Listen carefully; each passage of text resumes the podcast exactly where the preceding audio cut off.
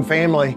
It is so good to be together, and we're looking forward to the day when we don't have to put quotation marks on that together and we can actually physically, literally be together.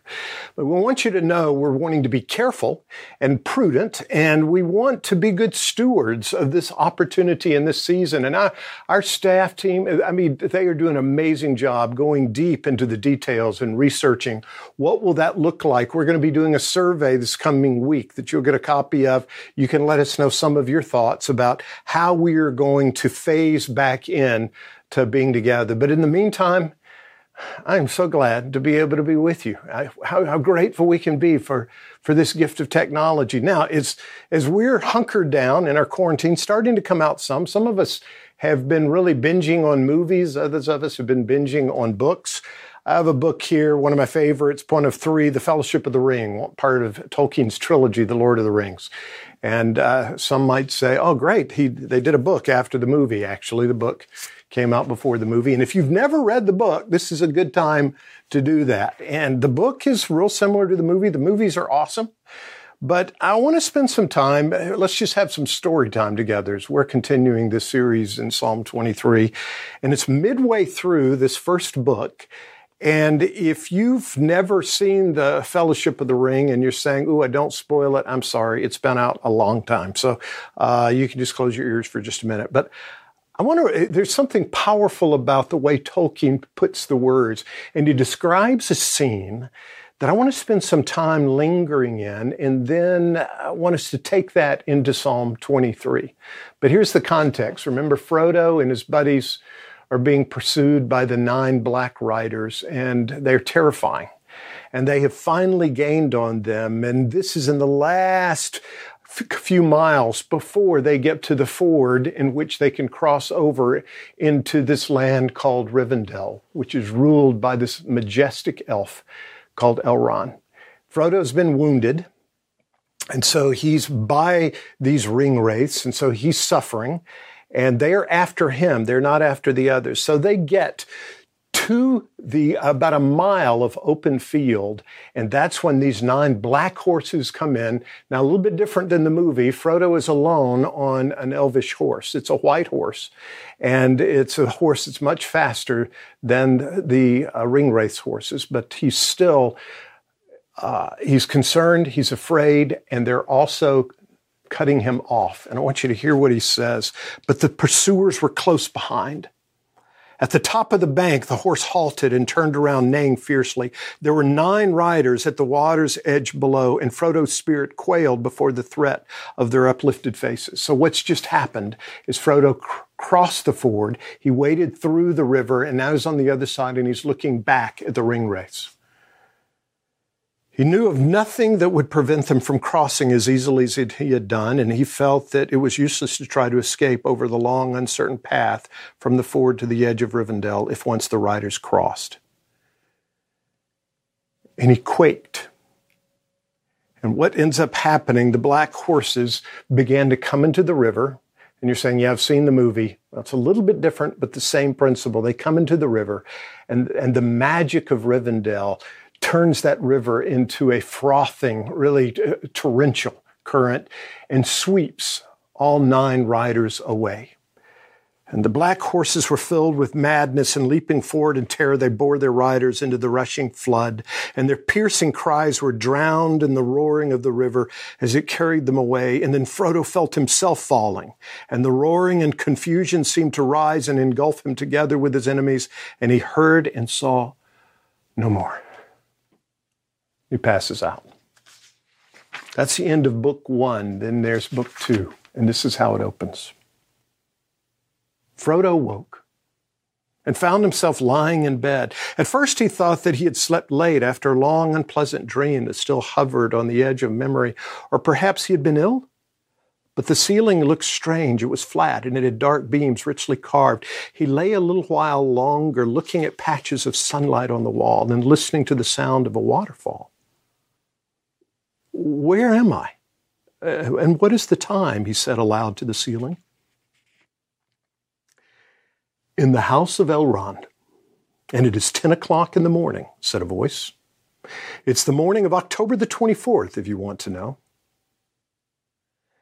Gandalf, cried Frodo, sitting up, and there was the old wizard sitting in a chair by the open window. So there, Frodo is recovering what he doesn't know and starts to discover. Gandalf explains basically, Elrond did his surgery on him to take care of his shoulder, and he's now got a long recovery ahead. But he's safe from the nine black riders. He's safe from all that was pursuing him. But you'll go a little bit further. It says Frodo was now safe in the last homely house east of the sea. It's the house of Elrond. That house was, as Bilbo had long ago reported, a perfect house. Whether you like food or sleep or storytelling or singing or just sitting and thinking best or a pleasant mixture of them all. Merely to be there was a cure for weariness and fear and sadness. So then they gathered for a meal at Elrond's table, and Frodo couldn't believe that he was part of this company, that he had been invited to be not only in Rivendell, but at Elrond's table. And this is what Tolkien writes such loveliness Frodo had never seen before nor imagined in his mind, and he was both surprised and abashed to find that he had had a seat at Elrond's table among all these folks so high and fair. And though he had a suitable chair and was raised upon several cushions, he felt very small and rather out of place. But that feeling quickly passed, and the feast was merry, and the food all that his hunger could desire. Love that. Arlene and I have a a saying that we will do with, with friends. And uh, we, we would love to, to turn our home into a Rivendell by way of hospitality for people that have been going through some real difficulty. Chased by nine ring wraiths, maybe not, but going through something hard. And uh, we say it was a Rivendell evening, wasn't it? And we've had people give us Rivendell evenings. It's a time for refuge. It's a time for nourishment. It's a time for gladness. It's a time for the darkness to fade. And that sets up this series that we're in, that we're calling it Replenish. Sanity for our souls. Our souls are getting pursued. So let's read this very familiar psalm, and we're going to camp out on one verse. The Lord is my shepherd and I shall not want. He makes me lie down in green pastures. He leads me beside still waters. He restores my soul. He leads me in paths of righteousness for his name's sake. And even though I walk through the valley of the shadow of death, I'll fear no evil. For you're with me, and your rod and your staff, they comfort me. You prepare a table before me in the presence of my enemies, and you anoint my head with oil, and my cup overflows. Surely goodness and mercy shall follow me all the days of my life, and I shall dwell in the house of the Lord forever. Well, let's camp out on the Rivendell verse. You prepare a table before me in the presence of my enemies, and you anoint my head with oil, and my cup overflows. You know, he starts, David starts this psalm talking about himself as a sheep and uh, God being the, the shepherd. And he actually refers to the shepherd in third person. Now, last week in, in verse 4, uh, he started using the second person, referring to God as you. So it becomes to a bit, a bit more intimate. Now the intimacy accelerates big time. You prepare a table. You, you, you invite me in. You, you're, you're hosting me.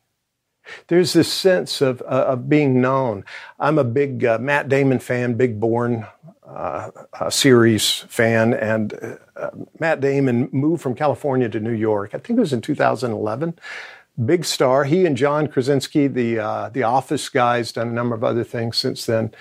They were out shopping, and he, Matt Damon, went to a wine shop. They went to a wine shop together. He bought a case of wine. It was twelve hundred dollars. He, he, he told Jay Leno in a talk show. He said, "Yeah, I know it's a little bit expensive." Um, had his credit card, but he didn't have any uh, identification. And the the guy behind the counter would not believe that it was really Matt Damon because at that time there were tons of people that were changing their name to Matt Damon. There were people that were on the street. So there was a lot, there was Matt Damon, uh, Matt Damon mania. And this guy thought, this is just another wannabe. And he and John Krasinski tried to convince the guy behind the counter, no, no, no, I'm really Matt Damon. He said, sorry. And uh, he didn't have enough cash, obviously, so they walked away.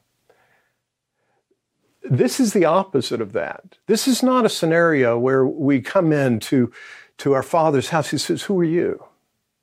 He says, Come on in. I've been waiting for you.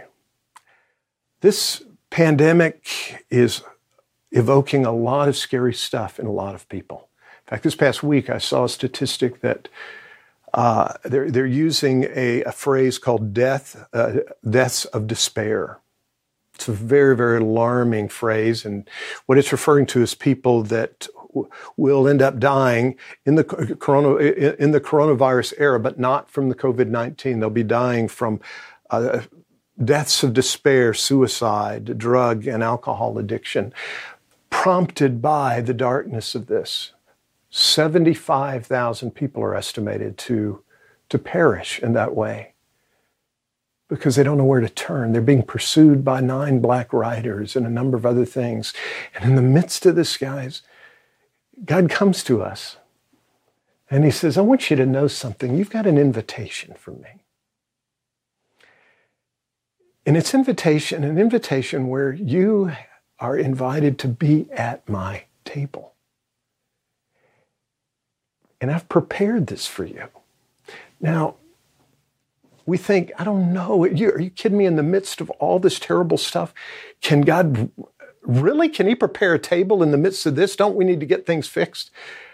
Psalm 78 19 says, uh, the children of Israel, they spoke against God, saying, Could God spread a table in the desert? No way. Of course, the next verse says, He brought water from the rock. In Job 36, verse 15, it says, But those who suffer, he delivers, meaning God, but those who suffer, God delivers in their suffering, and He speaks to them in their affliction. Now, pay attention to this for a second. He speaks to us in our affliction. C.S. Lewis made that famous statement in The Problem of Pain. You remember, God whispers to us in our pleasures, and He speaks in our conscience, but shouts in our pains. It is His megaphone to rouse a deaf world. So He speaks to us in our affliction it's a megaphone. And now look at the next verse, verse 16. Here's what he wants to say He's wooing you from the jaws of distress to a spacious place, free from restriction, to the comfort of your table, laden with choice food. In the desert, in the midst of difficulty, the intimacy that's there. He says, I've prepared a place for you. So he's been waiting. There's an invitation. I, with, with 100% confidence, can issue an invitation in the name of Jesus to every one of you and to me. He's got a, he's got a meal ready.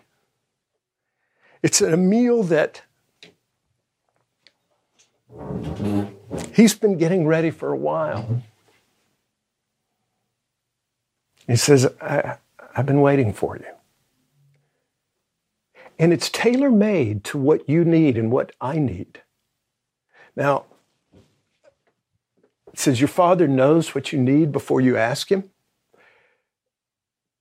What are you most hungry for now? What do you most need right now? He knows, and He's getting it ready.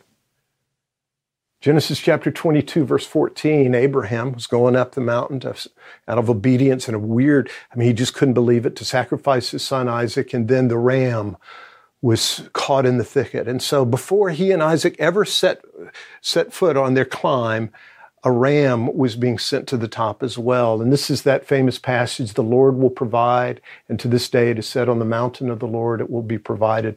This is a Hebrew uh, word for God, Jehovah Jireh. God provides. He's invited you and me to this table. And He says, I've been preparing this. Uh, some of us have aunts or mothers or um, um, or uncles that are great chefs, and they, they will prepare a meal sometimes for days. God's continually doing that for all of us. And it's specific to what I need, specific to what you need. You say, how's that, how's that happen? Isaiah 40 says, Do you not know? Have you not heard? The Lord's the everlasting God, the creator of the ends of the earth. He will not grow tired or weary, and his understanding no one can fathom. So he knows. He knows what I most need. He knows what you most need. And he gives strength to the weary and increases the power of the weak. So, what does it look like to sit at this table? What's this table like? Let me give you three characteristics. Let's go back through this text. The first one is that uh, he says, I want you to know that you're, you're liberated when you're at my table. You're liberated. How am I liberated? He says, I've prepared all of this in the presence of your enemies. So it's a matter that the enemies haven't gone away. I'm not, liber- I'm, I'm not liberated from them. I'm, I'm, I'm liberated in their presence. So you and I are always going to be in a fallen world. We're always going to be grappling with the tough stuff. But, it, but God neutralizes that evil in some powerful ways. But will I believe the gospel? Will I engage with it? Back uh, in January, uh, January 28th, I think it was in 1945, uh, Hampton Sides wrote about, it's called the Ghost Soldiers, wrote about 121 Army Rangers that went into the camp uh, to Cabanatuan down in the, uh, in the South Pacific and rescued 513 American POWs. A couple of movies have come out about that. But one of the most powerful uh, realities in the midst of that rescue is that they would have to convince some of those POWs that they were actually liberated. They wouldn't believe it. They would be looking at them and talking to them and saying, Do you hear me, soldier? And they were hearing it, but they weren't, weren't registering. And there's, there's a reality in all of our lives when we're being pursued. What are the enemies that are pursuing you spiritually, uh, emotionally? Maybe vocationally with your job or financially or some relationship stuff. Or for most of us i think it's it's it's this awful uh, paralyzing stew of all of those things. And he says listen you're going to still be in the presence but they need not have power over you. I want to give you a meal in the midst of these enemies. He says this. He says our god Will you not judge them? For we have no power to face this vast army that is attacking us. We do not know what to do, but our eyes are upon you. So here's the deal. Hebrews uh, 12 says, hey, fix your eyes on Jesus. You know, put aside that, that sin and that stuff that so easily entangles you and fix your eyes on Jesus, the author and finisher of your faith. So when I'm at this table, my focus is to be on the host my shepherd, my king, my savior. He says, Matt, look at me. And I'm thinking, do you know the size of those enemies that are out there? Yep. But you know what? The devil might be prowling around like a roaring lion looking for someone to devour. Don't take it lightly, but my prayer is not that you take them out of the world, but that you protect them from the evil one, John 17.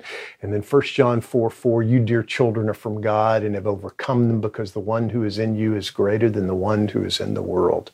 I've got this. So fix your eyes on me and know that I am able to make all grace abound to you, so that in all things, at all times, having all that you need, you will abound in every good work. I've got this. So, what's this table like? When I'm sitting at this table, I'm liberated, but I'm also loved. The mere fact that I'm at this table conveys that I'm loved. It says, You anoint my head with oil. You prepare table before me in the presence of my enemies, but you anoint my head with oil and my cup overflows. So, what's up with this anointing my head with oil? In our culture, uh, we don't really follow that. It's a powerful statement. When God anoints our head with oil, He is uh, extending an amazing honor on us as a guest. In the ancient Near East, that was something that people would do when you had guests over in that dry climate.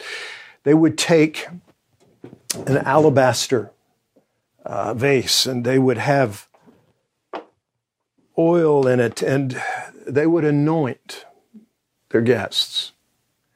And if I were your host, I would say, Welcome to Rivendell. Welcome to the, to the herd's home.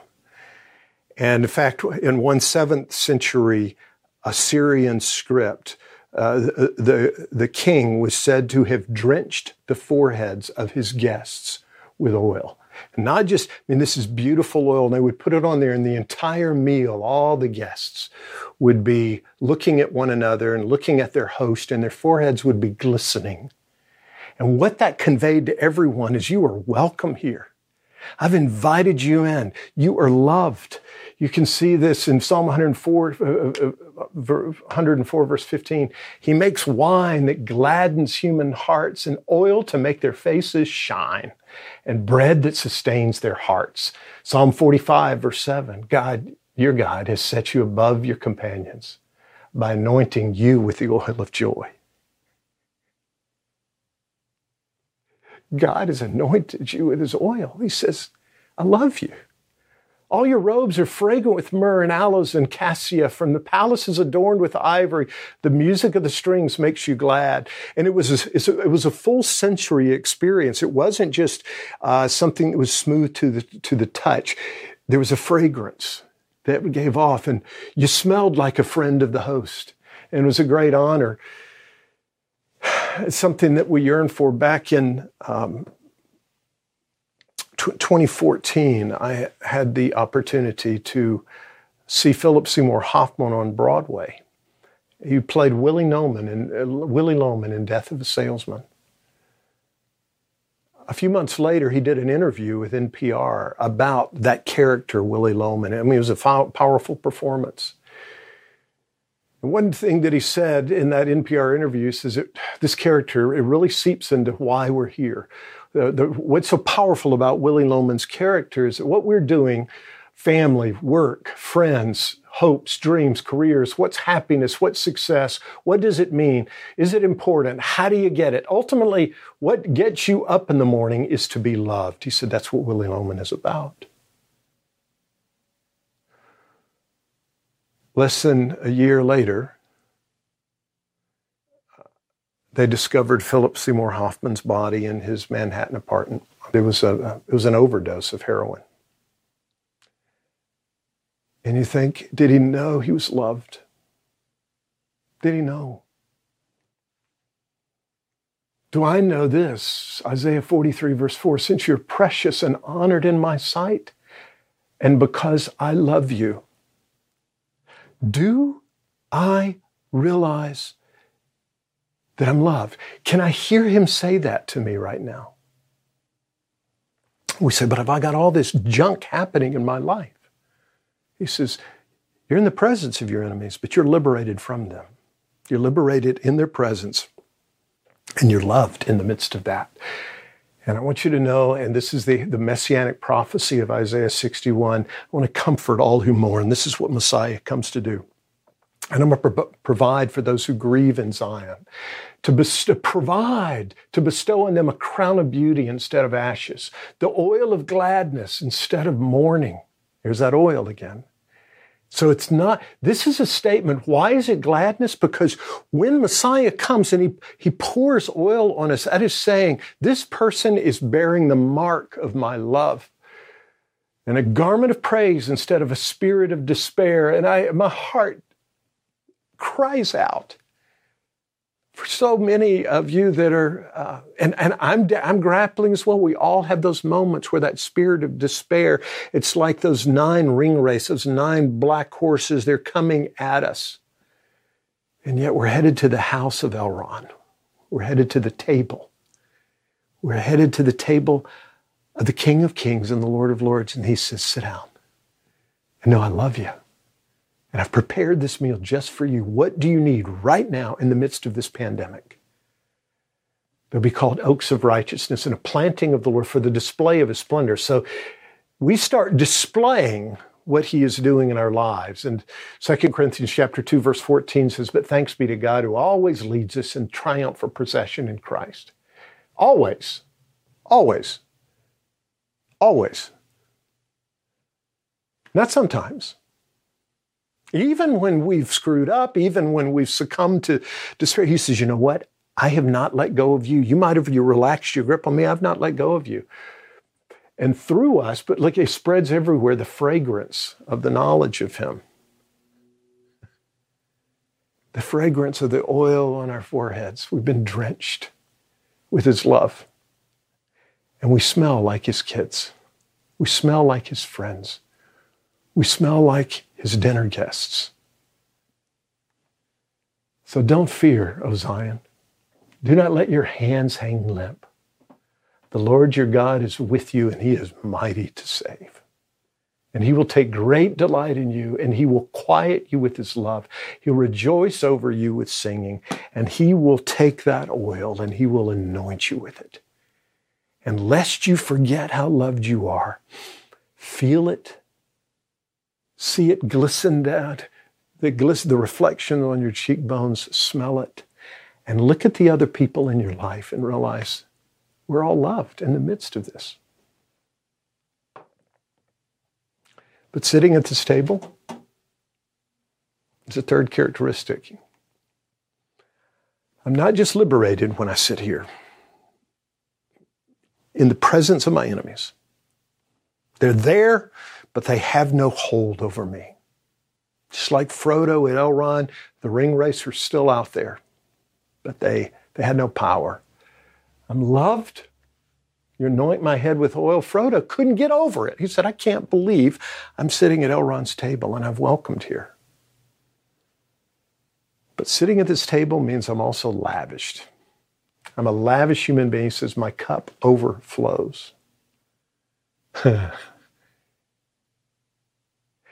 you take some of the the wine that they would and, and the image there is that he's pouring it until it overflows. And you say whoa whoa whoa whoa.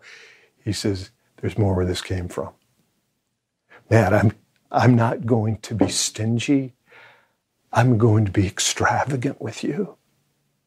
I'm going to love you. And i'm going to love you more than you can handle a guy named Danny Simpson a number of years ago in Canada. He robbed a bank of $6,000. He used a pistol that he did not know was an antique pistol that was worth over $100,000. So he went to jail, and that's when he found out. So all this time, he had a hundred plus thousand dollar pistol, and he robbed a bank for six thousand. He didn't realize what he had to do. I realize the resources that I have to you. Will we believe the gospel and as a result experience that life in his name? He says, You prepare a table before me in the presence of my enemies. You anointed my head with oil and my cup is overflowing. Indeed, in our hearts, we felt the sentence of death, but this happened that we might not rely on ourselves. So, the sentence of death, we're in this valley of the shadow of death, this valley of the shadowiest of shadows. We're there, but this happened that we might not rely on ourselves, but on God who raises the dead. He's brought us into this. We're in this pandemic. It has not caught him off guard. And he says, I got this. And what I want to do is use this to draw you closer to me. Let's get, let's get close here, Matt. Let's get closer than we've ever been before. I want you to see my power as I liberate you from your enemies. I want you to see my love as I anoint your head with oil. And I want you to see as I, I overpour grace. And my God will meet all your needs according to his glorious riches in Christ Jesus. Ephesians 1, verse 7 And in him we have redemption through his blood, the forgiveness of sins in accordance with the riches of God's grace that he lavished on us. You guys might remember, we've talked about the word lavish. The Greek word there is, uh, the root is perisseuo. It's the same word that Jesus uses in John 10 10, that you have come that you might have uh, life and have it perisseuo, abundantly, overflowing, outside the box. I've come to give you all you need and more. Trust me. Read about a woman, uh, Nicole Thompson, up in Chicago a couple of years ago. She got uh, a tip. She's a, a, woman just trying to make ends meet, and uh, she was in, in the restaurant, and this customer gave her a thousand percent tip in two parts, five hundred dollars, and then he gave her a thousand and discovered that he was the boss of a friend of hers and he had heard about her situation and he simply wanted to bless her. And she says, I can't take this. And he says, Oh, yeah, you can.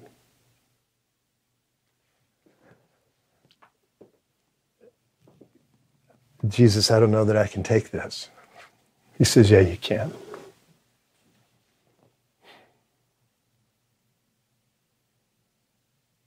We're going to have a meal. And I would encourage you, if you're alone, you got a candlelight dinner with somebody who died for you. He loves you so much. If you're with your family, talk about it. What qualifies me to be able to sit at this table? It's not my behavior, it's not my track record.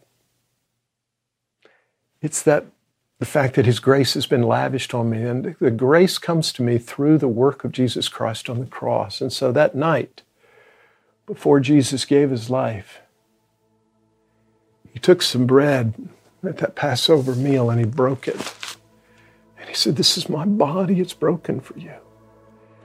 And I want you to take, and I want you to eat. I don't want you to eat as much as you need.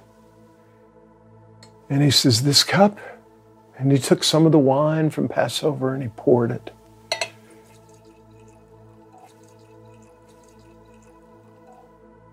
And he said, This cup is the new covenant of my blood. It's to remind you not only that my body has been broken, but that my blood has been shed.